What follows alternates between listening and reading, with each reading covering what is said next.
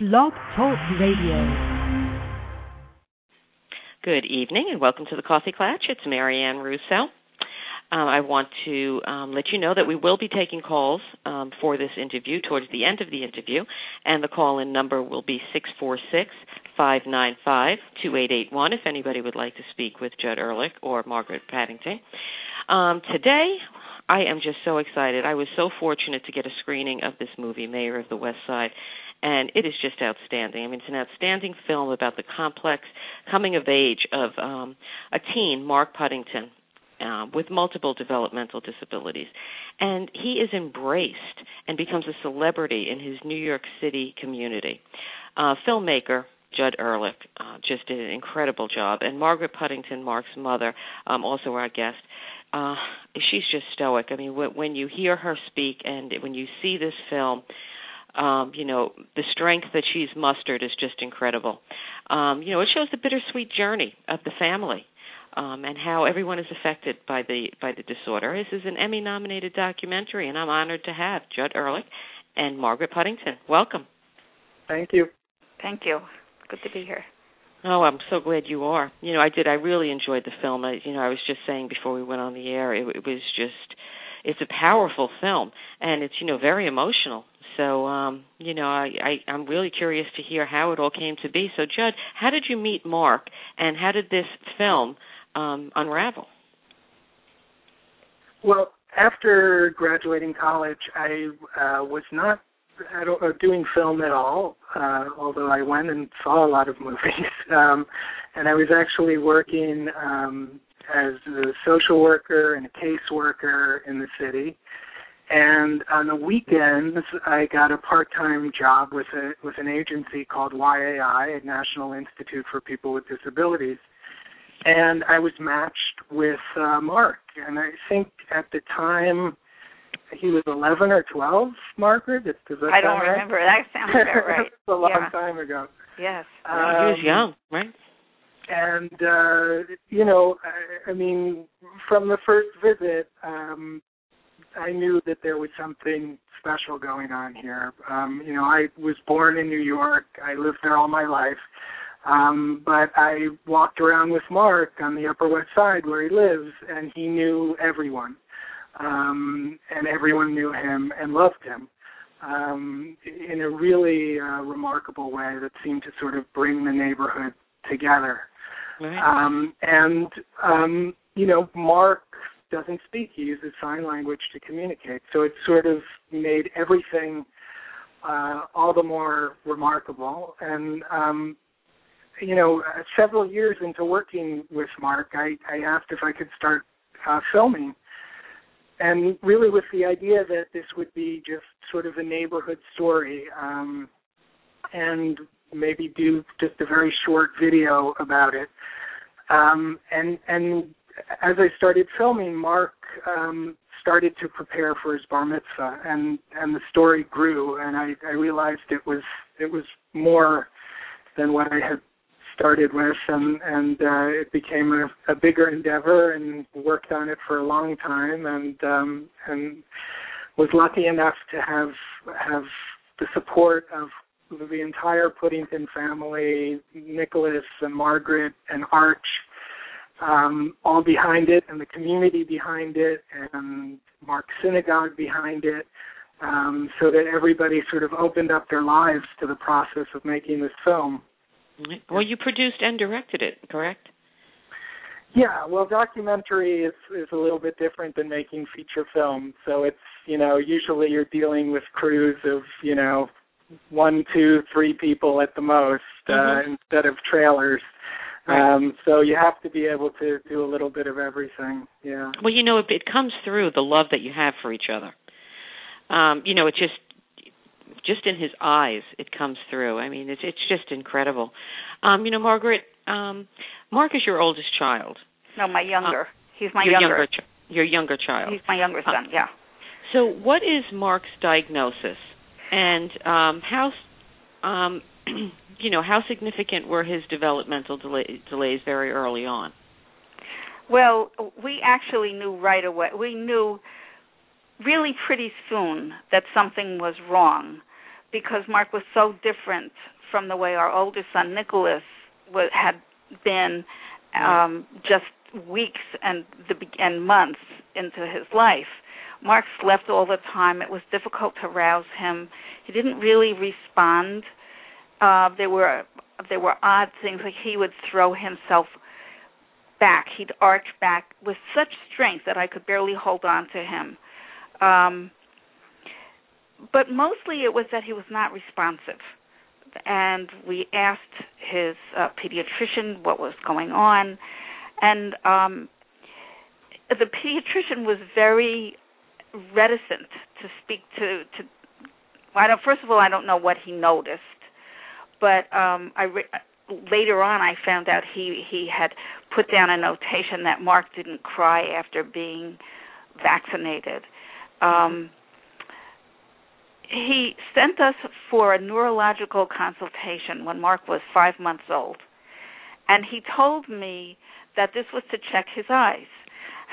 And we arrived at the neurologist, and the neurologist said, "Well, that's one of the things I'm going to check, but I'm a neurologist." And yeah, how um, odd, right? Yes, well, he was afraid to tell me the truth, and this is this is uh, a theme that that um, that came with this particular pediatrician. Um, then when Mark was, Was that 10, common back then? Because Mark is in his twenties now, right? thirty, he's thirty now. Thirty. Okay, Yeah. so was that was that the norm back then? Um, other people had much worse. Really? Other people, Okay. yeah, other people were told, you know, not to expect anything from their child. You know, it, it wasn't so clear. It wasn't a hundred. You, you really couldn't tell. He didn't have the stigmata that some, somebody with Down syndrome has, where it's obvious right from birth what's going on. Mhm. We he could have been slow to develop, and that was the hardest part actually of our entire lives was waiting to see what the outcome was going to be. We knew something was off, and we didn't really get a diagnosis until he was uh, a year old. But at 10 months, he had seizures, and he was in a hospital. In the hospital, um, and it turns out that it, the seizures came from a fever. Um, but uh, the neurologist His formal diagnosis. Sorry, I'm sorry, I was going to say, but his formal diagnosis wound up being um, what? Cornelia de Lange syndrome. hmm but that didn't come until a few years later. We just we just um it was clear when he was a year old that he was lagging behind and we didn't really have a name for it. We didn't have a syndrome at that time. Um because of our older son, we wanted to find out what was going on with Mark so that Nicholas could be reassured that when he grew up and had children himself, that he wouldn't be at a great risk of having a child with disabilities. So we went to the um, Institute for Basic Research in Staten Island, which is a terrific uh, uh, diagnostic resource, and um, they said he had Cornelia de Lange syndrome, and um, I forget how old he was then. Say he was three or four and we went back to the neurologist and he we went over we looked in the the manual and Mark didn't have most of the features of Cornelia de Lange syndrome um those include being born without a limb or a missing or an incomplete limb and reflux and um very tiny and severe medical problems he didn't have those things so Yeah, we because didn't usually that does have a lot of physical um, features. Right. Right, but Right. it turns out there's a range in that, as there is with Mhm. everything else. Everything else. Yeah. So eventually, I got a uh, um, a brochure from the Cornelia de Lange Syndrome Foundation. I don't remember how that came about, but I got one, and there were photographs of all these children that looked just like Mark. Mhm. There was the small lips and the the eyebrows that meet in the middle and the underdeveloped jaw and a whole bunch of things and um so we reevaluated with the neurologist and and the neurologist really confirmed at that point that yes he had Cornelia de Lange syndrome. But it wasn't helpful to know that. And and I think that's true for every diagnosis. You can't just go by the label. You have to look at what the child can and can't do and what particular strengths that particular person has and what particular needs that partic- that person has. Um, it's very individual. Every disability is very individual. Right, and you know, you know, as you said, you know, a lot of parents get the gloom and doom, and you know, I think for some parents, it just it defeats them, and for other parents, it just empowers them to prove them wrong. Mm-hmm. Well, I because think these kids stages, are so though. so different. Yeah, you f- you first are sad. Oh, Um, you, absolutely. That's that's inevitable.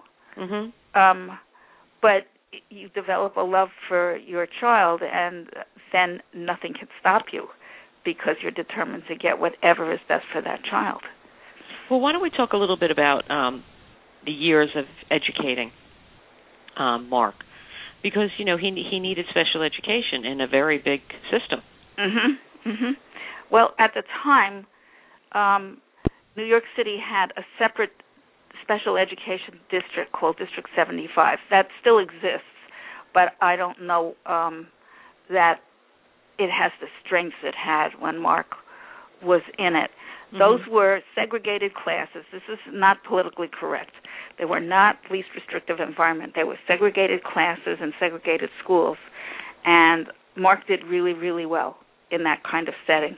He had everything that he needed. He had physical therapy, occupational therapy, speech therapy, and the one-on-one paraprofessional because it was imperative to have somebody who could understand his signs and help him develop sign additional signs because that's how he would communicate.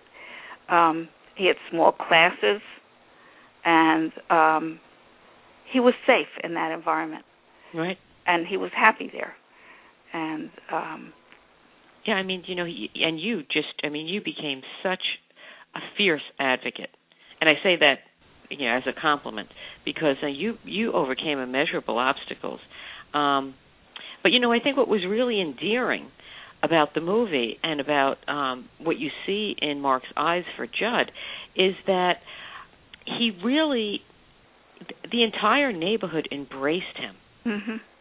and um you know there's such a sweetness and a kindness to mark Mhm. and you know i would i couldn't help but think you know why do you think it was that mark was able to break down that barrier with people when so many others with developmental delays and developmental disabilities are almost invisible in people's eyes but mark was just embraced Well, I, I mean, I'd love to take the credit for it, but I can't. That's his personality. He gets pleasure from interacting with other people. And by the way, for a long time, for years, he said that Judd was his best friend, and it was true. For Oh, all the time that. Judd was in Mark's life, um, it, he considered Judd his best friend. Um, but he does. He likes to make friends. He likes to, to sign to people and have them respond to him. And he can be very charming and very engaging. Even now that he's 30 years old, he still can do that. Um, but it's it really is his personality. In the beginning, when he was very little, we had to work intensively with him. We had to be pretty much in his face for him to respond. And I think he loved that one-on-one attention, and he was determined to get it as much Right. as he could, any way he could. So I, Well- I think that drove him too. Well, Judd, Judd, you must have felt that connection um, that you had because it comes through. Uh, so, you know, how how was it when you finished the filming? Um, you know, it must have been very hard to separate yourselves.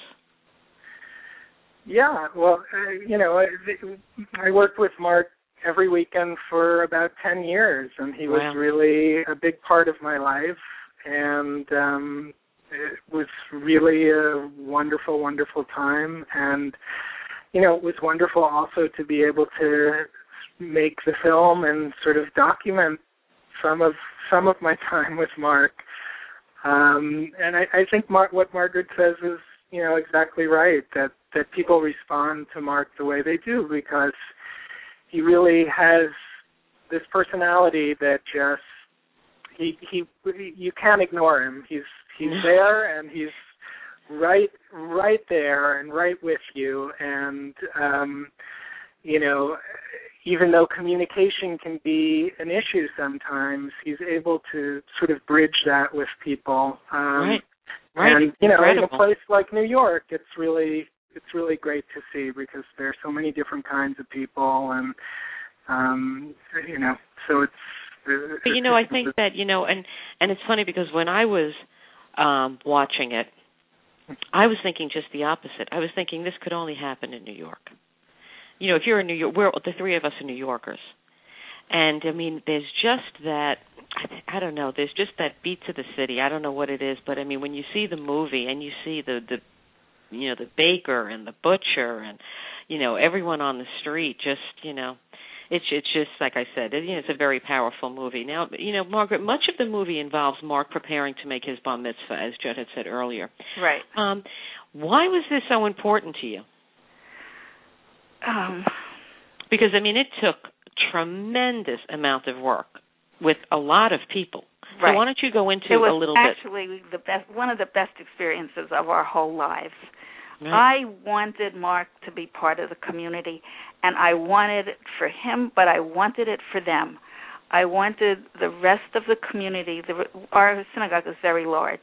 It's over, I don't know, maybe a couple of thousand members now. And I wanted him to be accepted in the community as a person. And I wanted him to be seen as a person with value in his own right. And that was why I did it. I mean, I could have chosen to do a small uh, a morning service or a late afternoon service that might have been more comfortable for him but I didn't want to. I really wanted the whole community to see him and they were so touched by him. Um he was very nervous, but he said it was the best day of his whole life. Oh, Um and it was. It was. It was marvelous. and for you, and for you also. I mean, you know, it was a very frustrating experience. You know, I mean that that comes through. Um, you know, this was no easy task. Well, um, it wasn't getting this done. frustrating. It was hard. Right. It, it, um, we were very, very lucky to find a wonderful person who continues to be our dearest friend. Um, her name is Meryl Feinstein, and she was a teacher at um, a religious school and was a member of the congregation. And she agreed to be Mark's teacher, and she met with him and me every week for about three years. Right. And we didn't know what we could expect from this. We didn't know how much Mark was going to be able to understand. And um she's a very gifted teacher and she used all kinds of multisensory approaches that were very successful. And um Mark also uses facilitated communication, which means that he spells out words on a letterboard. mhm. It's just it's a miraculous thing absolutely. um, with a little bit of support from from me, where I don't move his hand, I just help him to stabilize himself. Right. He can he can actually go letter by letter and spell out what he wants to say. So w- what we did was he worked with Meryl first, and she would explain concepts, holidays, important religious ideas, and discuss things that that she had a way of making personal in his life. Um, and then I would come in later, and he would say on the letterboard what he had learned, and, and we did this for three years, and he really learned a lot of things. We were very surprised at what he was able to accomplish.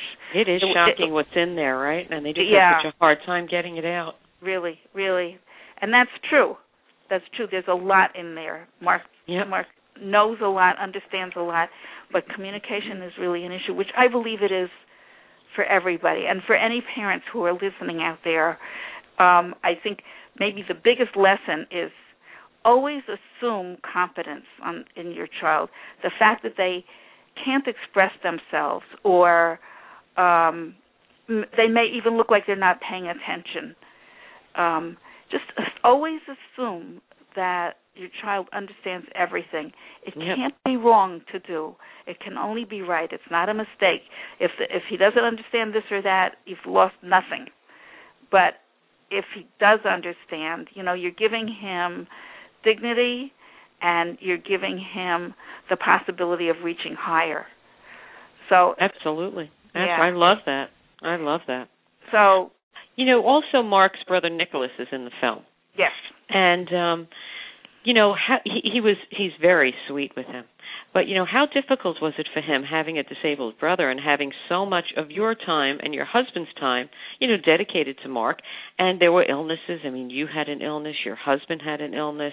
You had so much going on for the whole family. Um, you know, how did you balance it? Well, I, I think that it was extremely hard for Nicholas. Um, I don't envy what he had to go through because there were always crises. There was always something going on, yeah. whether it was the bus or the school placement or the therapist or whatever. There was always a crisis, and um, there was a lot of tension in the house because of that. Because um, I am not a calm person, and um, I deal with things by kind of butting them head first. Um, but Nicholas is now 32 years old, and he has become such a wonderful person. He, when when he was younger and he was in school, he was kind of embarrassed by Mark, and we respected his feelings. So we wouldn't bring him to a school event or something like that if he if he said he didn't want us to. But now, you know, he sees him on the street, he gives him a giant hug, he swings him around, he, you know, he takes him over to visit him at his house um, he has a terrific relationship with Mark now, um, and it was a long time coming. Yeah, I mean, but, you know, these kids have to. You, I, I say it all the time for these siblings. You have to respect the fact that they're going to be angry and they're going to be resentful because they don't have the happy-go-lucky lives, right? That, you know, their right. friends have. And actually, you could see in the film, Nick, there were times when um Nicholas said, you know, um just because Mark has a disability doesn't mean he should be given everything. And it was true. He was right that we, you know, he had better sense about some of the the uh child rearing practices going on around here than we did. He had a he had a really good sense because well, he could fear, see the injustice of it. Yeah, and I don't think you know he had that that the siblings that you know they have their own emotions and struggles, but you know they don't have the fear and you know that's what really I right. think is so and it's just embedded in us. You know, they say that um parents of special needs or disabled children have cortisol levels higher than um war veterans. Um because we're in a constant like you said a constant state of crisis. And you know what really was so powerful for me in this film because I think every parent that has a disabled child has this fear of what will happen when I'm gone. And you know you say in in the film i'd rather take him with me. And i don't know a parent that hasn't said it.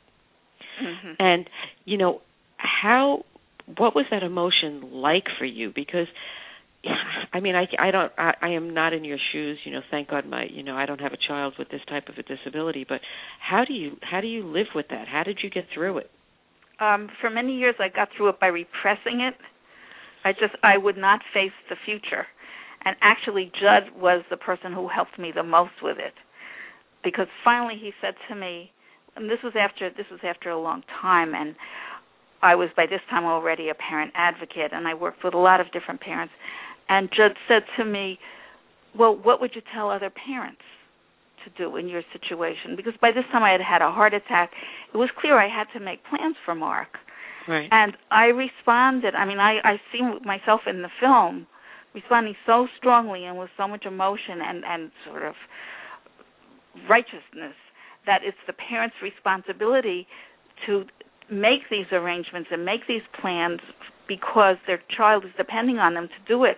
And it's wrong to to wait because you can't face it then you're not living up to your responsibility for your child um so he really helped me a lot when, because he he forced me to to really think hard about this and Judd, how did you? Um, I'm sorry. Go ahead. Go ahead. No, um, go ahead. No, I was going to say, Judd, how did you? You know, because I think that a, a parent watching it can really relate. But you at that point weren't a parent, and you weren't a parent of you know a child with a disability. So, you know, how, what was your thinking and your perception of um, of that fear for Margaret? Right. Well, you know, I think you know, I guess it's the the perception of of somebody who is very close to the family but has the ability to be outside of the family, which sometimes gives you, you know, a, a, a vantage point to see what's going on and and I knew how tough this was for Margaret um and for Arch and for Nicholas um and for all of them. And you know I was the last person who wanted to push in any direction but you know at the same time it's so great to hear from Margaret that you know some a question that I asked may have sent her on a path or the fact that she was able to see herself something that she said mm-hmm. um played back to her that that helped her move her in that direction because I think at that point you know it was something that that I think that Margaret knew in her heart of hearts too and that she knew it had to happen but she needed a nudge in the right and you know I know that you know I can remember I couldn't sleep at night, and I used to tell my husband, "How could we not have an, an estate drawn up? You know, how can we not have a will? We have four children, you know, and you know, I think he just thinks, you know, we're going to live forever. But um it is so important, you know, and and it is such such a load off of your mind when you do have estate planning, when you do have a will, when you do have things set in place. It's just it's just a real comfort you know, to a parent, and whether you're a parent of special needs child or your, your child is neurotypical, I mean, it just is such an important thing to do. Um, but you know, how not always a comfort. It's not always easy. When we when we did No. our will, it was not easy because No. at that time Nicholas was younger, and we didn't want to saddle him with guardianship. We didn't we didn't want to do that to him. right? And I remember sitting in the lawyer's office crying that there was no one but us. right. And that's But you know what that finally happened was, as Nicholas got older, he said, of course he wanted to be Mark's guardian, and actually he and I sat in the restaurant crying together. yeah. Um, and we changed the will, and now he's the standby guardian. But if you don't have things in place, and if you don't, if you don't have other people in your life who are willing to take responsibility, it is not a pleasant process. No, it's not, but it's something that has to be done. Yeah. you know it's not pleasant. I'm fortunate like you i have an older daughter and you know my daughter like i said you know it's a different completely different situation. But um you know it's just i really i so admire you because i think that you know you can look at this this film with you know different sets of eyes and you can look at it and say you know what was margaret thinking? Um you know i mean this was just she had so much um expect so many expectations and as a parent you know, looking at it through my eyes, I was like, I just had such admiration for you because um you did, you know, you gave Mark the not only a quality of life but respect that he deserved, and you know, really, I applaud you for that because it it just really came through. Well, the So- hard the hard part was thinking about him in other people's hands, him being cared for by other people. Right. The residential piece of it was the most difficult, but now he is in a, a small group home that we developed especially for him with a terrific agency, the same one, Young Adult Institute, and he is so happy. Oh, I was so wrong to be worried. He loves his life. oh, he has great. Four housemates. They all have their own bedrooms. How did you do that? How did you arrange that? Well, Because I know you had some legal issues involved here. right. Well, the, civil the rights agency issues. was the agency was very willing to work uh with us. I really wanted a small home for him, and we were very careful to choose people who would be compatible. Since uh, with him, the um, social interaction is the key to his happiness, and that's the way Right. it is now. He's he he loves being there. He finds it much more stimulating than being home with us, who are boring. Um, but um, I worked to find the the apartments. There are two apartments to, that we put together, and it was in a condo. And everything was fine. The sellers were going to sell to us. We were going to buy. We had all kinds of um, state limitations that we were able to meet, state requirements in terms of the cost and various other things about the physical uh, layout. So we were f- finally surmounting all of these obstacles, which took a long time. It took maybe a year and a half. And the condo um, tried to keep us out. They ex- want, they tried to exercise their right of first refusal, which means that they could right purchase the um, apartments themselves out from under us.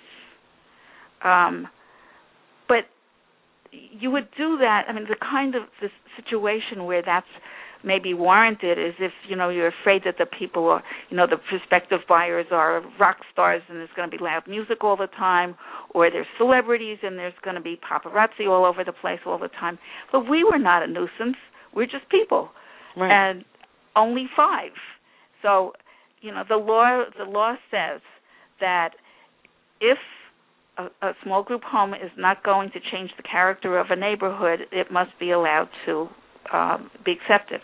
And these people wouldn't accept it, and the agency um, sued them. And we had a judge from heaven, and we won. The judge knew exactly what was going on, that they were trying to keep us out, mm-hmm. and um, we it was federal court because it was a civil rights um, absolutely a, a, housing rights civil rights violation. So and, we did win. And I'm just so happy he's happy. Uh, I mean, because when you watch this film, that's that's all you want. You just want because he's so happy that you just want him to continue to be happy. Right. And um, you know, you know, we're going to have to wrap up now, but I just want to ask you because you know what you've accomplished is incredible. And um, you know, first I want to ask you: Do you still um, are you still a parent advocate? Oh yes. And how can a parent how can a parent contact you? Well, um, any parent in New York State can um, contact me by email. It's uh, Marg for Margaret, M A R G P U D D, and then number two at AOL dot com. Okay, I am definitely going to make sure that that gets put on my resource list. Okay. Um, you know, but I want to ask you, you know, how do we change the perception of adults and teens with developmental disabilities and teach them, I mean, if they have the ability to self advocate, and, you know, how do we protect their civil rights? I mean, I'm asking you to advise parents that have teens that are going to be transitioning. Right. Well, it's it's difficult. You have to first figure out which of various options is the uh, the right one for your child. Um, in New York State, we have a lot of options. We have a very good service system, right? Um, and there are many choices. And you know, it could be something protected and sheltered, or it could be competitive employment, depending on where the child is at that time. You know, what the capabilities are and what the interests are, and everything. Right. So, um, you have to know the service system. You have to be aggressive about it. And you have to become educated. Yes, absolutely. Very educated, very quickly. absolutely. quickly. Well, you know, I'm proud to know you. I was just so, you know, so impressed with this and, you know, everything that you've done. And Judd, you know, obviously I loved the film. So, you know, what can we expect from you? What have you got coming out? Um, well, working on a on a few projects, um, and uh, yeah, you can you can go to my website flatbushpictures.com or Brooklyn Film Networks and uh, see some of the projects. I, I would just say that if people are interested in getting the film, um, they can go to fanlight.com. Um, Fanlight distributes the film, where they can call um, 800 876 1710. And um, I'm told that if they mention this program, they'll get a special discount on Oh, I wish you would have told me that. Okay, well, I'll definitely, I'll definitely post that for you. Sure. Um, again, it was. Uh, I'm just thrilled that you could both come on, and uh, Mayor of the West Side is just, it's just outstanding. Um, you know what what both of you have done, and um, you know how you've portrayed it in just such an honest way is just incredible. So, I thank you for joining me. Thank you. Thanks so much. You're very welcome. Um, Wednesday night, my guest is Mike Royce, the creator, producer, writer for Men of a Certain Age, and um, did Everybody Loves Raymond. And he's coming on for two reasons. Um, number one, it is my favorite show. Um, number two, when the show first started, within a few episodes, it took on a child anxiety storyline. And, you know, that's who I am on Twitter. I'm Child Anxiety. And it was done so well that um, it just floored me. and um, I actually wrote a review about it. And as it turns out, Mike Royce is coming on, and we're going to be discussing um, that the storyline, how it came to be, because it, it's just fantastic, and also how this is just such a funny, sexy, intelligent show that I think everybody would just love. You're going to get hooked once you watch some of the um, some of the episodes that I'm posting. You will be hooked. So Monday, Mike Royce, and then on Sunday night we have Joel Yanofsky coming on. He is the author of Bad Animals the unexpected education um, in autism. He has an autistic son. Um, he is the author of Jacob's Ladder, and he's a very, very well-known author. So that's Sunday night. As I end the show every day, you are your child's best advocate. If not you, then who? Become an informed, educated parent here at the Coffee Klatch. Thank you for joining us.